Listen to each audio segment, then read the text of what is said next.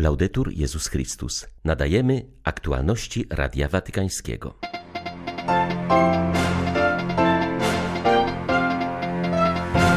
Wobec chrześcijan, którzy opuścili owczarnię Kościoła, powinniśmy dawać świadectwo miłości Ojca, który ich miłuje i nigdy o nich nie zapomniał, powiedział papież podczas dzisiejszej katechezy. Franciszek zwrócił uwagę, że tragiczne skutki ostatniego ataku rakietowego na blok mieszkalny w Dnieprze powinny przemówić do sumień i nikogo nie pozostawić obojętnym. We Francji zmarł najstarszy słuchacz Radia Watykańskiego. Siostra André Randon miała sto osiemnaście lat i była też najstarszym człowiekiem na świecie o udokumentowanej dacie urodzenia. osiemnastego stycznia witają Państwa Krzysztof Bronk i ksiądz Krzysztof Ołdakowski. Zapraszamy na serwis informacyjny. Jeśli jesteśmy z Jezusem, odkrywamy, że Jego pasterskie serce zawsze bije dla tych, którzy są zagubieni i dalecy, powiedział papież podczas audiencji ogólnej. Franciszek zwrócił uwagę, że to sam Jezus pozostaje niedoścignionym wzorem przepowiadania dobrej nowiny. On jest zawsze w relacji, zawsze wychodzi. Chrystus nie tylko przekazuje słowa życia, lecz czyni swoje życie słowem, to znaczy żyje zawsze zwrócony ku Ojcu i ku nam. Papież zaznaczył, że dla Jezusa kluczowe znaczenie w działalności apostolskiej miała wewnętrzna zażyłość z Ojcem. W tej relacji odkrywał on sens swojego bycia człowiekiem, swojego istnienia w świecie jako misji dla nas. Jezus przedstawia siebie jako dobrego pasterza, który daje życie swoje za owce i pozostaje punktem odniesienia dla duszpasterskiej działalności Kościoła. Zażyłość z Nim jest duszą wszelkiego apostolstwa. Jezus jest pełen pasji w poszukiwaniu tych owiec, które opuściły stado i żyją poza nim.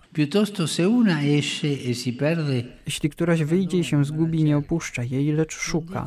Nie mówi, odeszła, jej wina, jej sprawa. Serce pasterskie reaguje inaczej. Serce pasterskie cierpi i serce pasterskie podejmuje ryzyko. Cierpi. Tak, Bóg cierpi z powodu tych, którzy odchodzą, a opłakując ich, tym bardziej ich miłuje. Pan cierpi, gdy oddalamy się od Jego serca.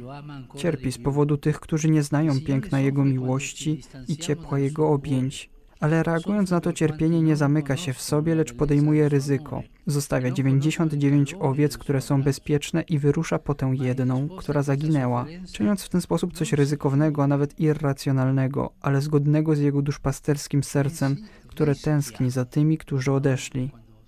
Tęsknota za tymi, którzy odeszli, jest w Jezusie nieustanna, a kiedy słyszymy, że ktoś odszedł z Kościoła, to co my mówimy? Niech sobie radzi. Nie, Jezus uczy nas tęsknoty za tymi, którzy odeszli. Jezus nie ma w sobie gniewu ani pretensji, ale niewzruszoną tęsknotą za nami. On tęskni za nami i to jest gorliwość Boga. Ojciec Święty zapytał następnie, czy my nosimy w sobie podobne uczucia. Być może postrzegamy tych, którzy opuścili stado jako przeciwników i wrogów. Tymczasem powinniśmy wtedy raczej pomyśleć, że mamy piękną okazję, aby dawać im świadectwo radości Ojca, który ich miłuje i nigdy o nich nie zapomniał. Jest dobre słowo dla tych, którzy opuścili trzodę, a naszym zaszczytem i powinnością jest być tymi, którzy to słowo wypowiedzą. Bo słowo Jezus tego od nas wymaga, by zawsze podchodzić z otwartym sercem do każdego, bo On taki jest. Może od bardzo dawna idziemy za Jezusem i Go miłujemy, a nigdy nie zadaliśmy sobie pytania, czy podzielamy Jego uczucia, czy cierpimy i podejmujemy ryzyko w harmonii z sercem Jezusa, z tym sercem pasterskim, w bliskości z pasterskim sercem Jezusa. Nie chodzi o prozelityzm, jak powiedziałem, aby inni stali się nasi. Nie, to nie jest chrześcijańskie. Chodzi o miłość, aby byli szczęśliwymi dziećmi Boga. Prośmy w modlitwie o łaskę pasterskiego serca, otwartego, czyli bliskiego wszystkim, aby nieść orędzie Pana, a także odczuwać wobec każdego tęsknotę Chrystusa, ponieważ nasze życie bez tej miłości, która cierpi i ryzykuje, nie ma sensu. Jeśli my, chrześcijanie, nie mamy tej miłości, która cierpi i ryzykuje, narażamy się na niebezpieczeństwo, że będziemy paść jedynie siebie. Pasterze, którzy są pasterzami samych siebie, zamiast być pasterzami stada, czeszą tylko okazałe owce. Nie wolno nam być pasterzami samych siebie, ale mamy być pasterzami wszystkich. sono pettinatori delle squisite di se stessi, pastori di tutti. Franciszek również dzisiaj mówił w pozdrowieniach o bolesnych doświadczeniach, jakie przeżywa naród ukraiński, szczególnie wspominając bestialski atak na dom mieszkalny w Dnieprze.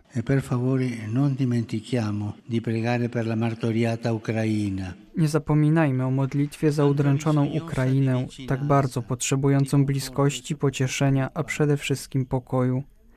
W ostatnią sobotę nowy atak rakietowy pochłonął wiele ofiar wśród cywilów, w tym dzieci. Czynię swoim własnym, rozdzierający serce ból członków rodzin. Obrazy i świadectwa tego tragicznego epizodu powinny mocno przemówić do wszystkich sumień. Nie można pozostać obojętnym.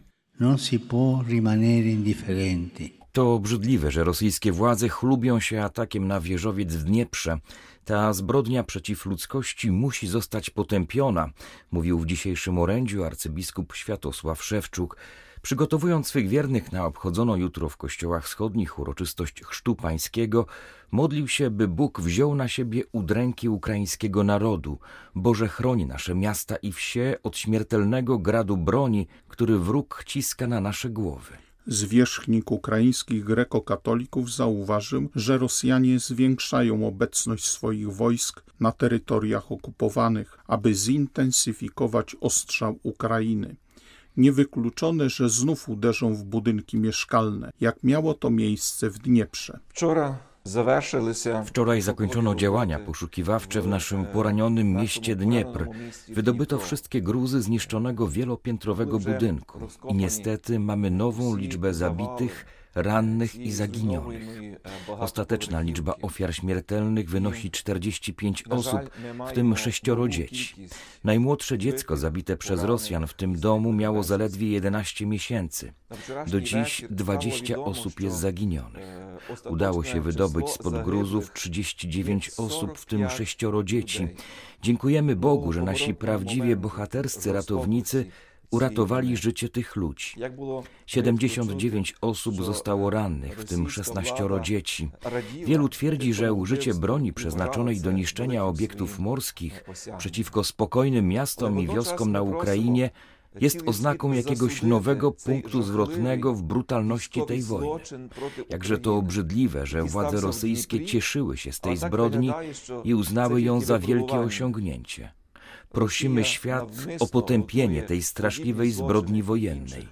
Najprawdopodobniej był to test, a Rosja przygotowuje podobne ataki na inne nasze miasta i wsie. Ta zbrodnia przeciw ludzkości musi zostać potępiona, a jej sprawcy nazwani po imieniu. Na dzisiejszym spotkaniu z wiernymi papież przypomniał też o losie chrześcijan, którzy doświadczają prześladowań. Okazją ku temu było brutalne zabójstwo kolejnego kapłana w Nigerii. Ksiądz Isaac Achi został spalony żywcem na plebanii w ubiegłą niedzielę. Nieznani sprawcy splądrowali najpierw kościół, a następnie podłożyli ogień pod plebanię. W budynku znajdowało się dwóch księży, którzy świadomi zagrożenia wzajemnie się wyspowiadali, by w ten sposób przygotować się na śmierć. Jednemu z kapłanów udało się przeżyć. Ksiądz Achi zginął w płomieniach. Proszę was wszystkich o modlitwę za księdza Isaaca Achi z diecezji Minna w północnej Nigerii, który został zabity w ostatnią niedzielę w domu parafialnym. Jak wielu chrześcijan cierpi z powodu przemocy, której doświadcza na własnej skórze. Módlmy się za nich. Na początku tygodnia modlitwo Jedność Chrześcijan papież zaprosił wszystkich do modlitwy i działania, aby wierzący w Chrystusa coraz bardziej angażowali się w tworzenie pełnej komunii. Do Polaków Ojciec Święty powiedział: Pozdrawiam serdecznie obecnych tu Polaków. We waszych domach i parafiach rozbrzmiewają jeszcze tradycyjnie kolendy, trwają wizyty duszpasterskie. Niech te wydarzenia pomogą wam być kościołem otwartym, wychodzącym do tych, którzy nie uczestniczą już w życiu parafialnym. Wielu kapłanów i wspólnot niepokoi się o tych, którzy odchodzą, a myśląc o nich, tym bardziej pamięta o nich w modlitwie. Prośmy dla wszystkich o łaskę mocnej wiary i dar pasterskiej gorliwości dla kapłanów. Z serca wam błogosławię. Braki energii elektrycznej na Ukrainie są najbardziej odczuwalne w służbie zdrowia. Gdyby nie pomoc z zagranicy, praca lekarzy w wielu miejscach byłaby bardzo ograniczona, a nawet niemożliwa. W lwowskim szpitalu klinicznym leczy się wiele osób poszkodowanych w wyniku bombardowań i działań zbrojnych. Mówi neurochirurg profesor Andrzej Tokarski. Bardzo dziękujemy za generatory, za produkcję elektryki, prądu, dlatego że z tymi atakami to mamy przerwy w dostarczeniu elektroenergii. A kiedy idzie operacja i prąd się wyłącza, to to jest katastrofa. Katastrofa dla chorego fizycznie i dla lekarza psychicznie. Czyli to jest bardzo potrzebne na dzień dzisiejszy. Otrzymywanie ciągłości pracy szpitali jest możliwe dzięki wsparciu ze strony polskich wolontariuszy, którzy cały czas przywożą do Lwowa transporty. Opowiada częstochowski wolontariusz Jacek Wrona, który regularnie wozi na Ukrainę generatory i pomoc medyczną. Po prostu trzeba pomagać ludziom, bo pamiętajmy, że jesteśmy katolikami. Jest jak nakaz Chrystusa, że tym najmniejszym trzeba pomagać bez względu tutaj na wyznanie, na poglądy. No po prostu tym ludziom należy się pomoc z naszej strony. Na Ukrainę cały czas dociera pomoc koordynowana przez Caritas Polska, a także inne organizacje, jak na przykład działający przy Sekretariacie Episkopatu Polski Zespół Pomocy Kościołowi na Wschodzie, jaki w tych dniach dostarczył między innymi do Charkowa i Dniepra trzydzieści pięć ton pomocy humanitarnej z Ukrainy. Dla Radia Watykańskiego ksiądz Mariusz Krawiec, Paulista. We Francji zmarł najstarszy słuchacz Radia Watykańskiego. Siostra André Randon miała sto osiemnaście lat i była też najstarszym człowiekiem na świecie o udokumentowanej dacie urodzenia. Jak wyznała przed śmiercią, nigdy się nie nudziła, każdą wolną chwilę poświęcała modlitwie, zwłaszcza za najbardziej nieszczęśliwych. Urodziła się jedenastego lutego tysiąc dziewięćset czwartego roku w Alès w południowej Francji. Była tak zwanym późnym powołaniem. Chrystusa spotkała dopiero w wieku dwudziestu sześciu lat. To było wielkie pocieszenie, wielka pomoc, wspominała po latach. Choć wychowała się w rodzinie protestanckiej, a jej dziadek był pastorem, to jednak chrzest przyjęła w kościele katolickim. W wieku czterdziestu lat wstąpiła do Zgromadzenia Sióstr Miłosierdzia Świętego Wincentego a Paulo na Rue du Bac w Paryżu. Rok później skierowano ją do szpitala w Vichy, gdzie pozostała przez kolejnych dwadzieścia osiem lat. Opiekowała się tam czterdziestoma sierotami. Zwierzając się pod koniec swego długiego życia, przyznała, że bardzo lubiła tę posługę. Mówi się, że praca zabija, a ja żyłam dzięki pracy. Pracowałam do sto ósmego roku życia, opowiadała w kwietniu ubiegłego roku, kiedy została najstarszym człowiekiem na świecie. Przyznała też, że odkąd żyje w domu starców świętej Katarzyny Labouré, ani razu nie opuściła codziennej mszy świętej. Przez cały czas rozmawiam z dobrym Bogiem, a kiedy to nie wychodzi, mówię mu o tym, skarżę się, że mnie opuścił. Dlaczego cię dziś nie słyszę? Pytam. Podkreśliła, że modli się codziennie, w każdej wolnej chwili, zwłaszcza za potrzebujących. Bardzo lubię dogadzać ludziom, a modlitwa to najlepszy środek, dodała. Zapewniła, że nie boi się śmierci, a wręcz się o nią modli, bo chce się już spotkać ze swoim rodzeństwem. Przed niespełna dwoma laty przesłała wiadomość głosową Radiu Watykańskiemu. Papieska rozgłośnia obchodziła wtedy dziewięćdziesiątą rocznicę powstania. Radio Watykańskie, wszystkiego najlepszego z okazji urodzin. dziewięćdziesiąt lat, ależ wy jesteście młodzi. Módlcie się za mnie, a ja będę modlić się za was. Były to aktualności Radia Watykańskiego. Laudetur Jezus Chrystus.